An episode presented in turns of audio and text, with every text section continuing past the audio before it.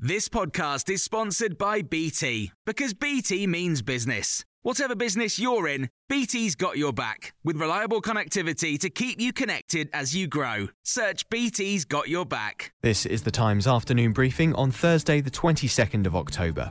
The Chancellor Rishi Sunak has announced further support for businesses affected by coronavirus restrictions in England. Grants will be available for businesses impacted by Tier 2 measures, which will be backdated to August.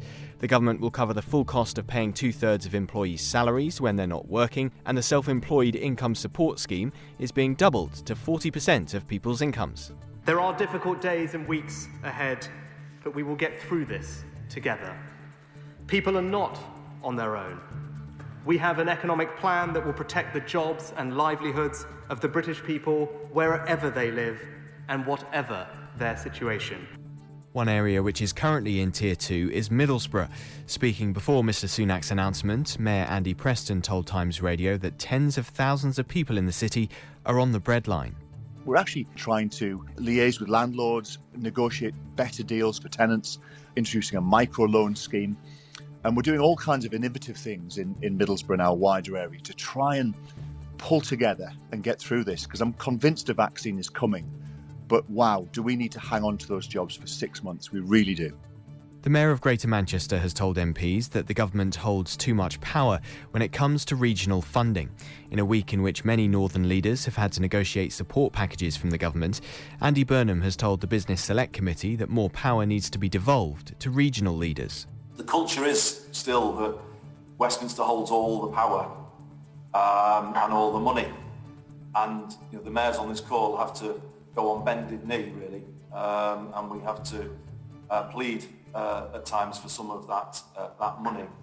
And, and I think that's that's where this is, is still wrong. We've kind of got devolution in, I guess, in, in name, but not in reality yet.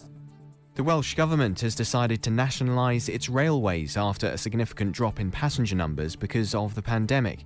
The country's Transport Minister, Ken Skates, says the move will secure the future of services and protect jobs.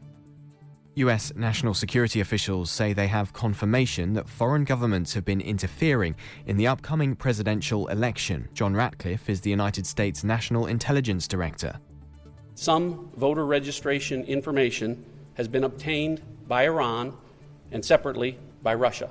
This data can be used by foreign actors to attempt to communicate false information to registered voters that they hope will cause confusion, sow chaos, and undermine your confidence in American democracy. Mr. Ratcliffe says Iran has sent intimidating emails to voters and has spread false claims that ballots can be cast fraudulently. You can hear more on these stories throughout the day on Times Radio.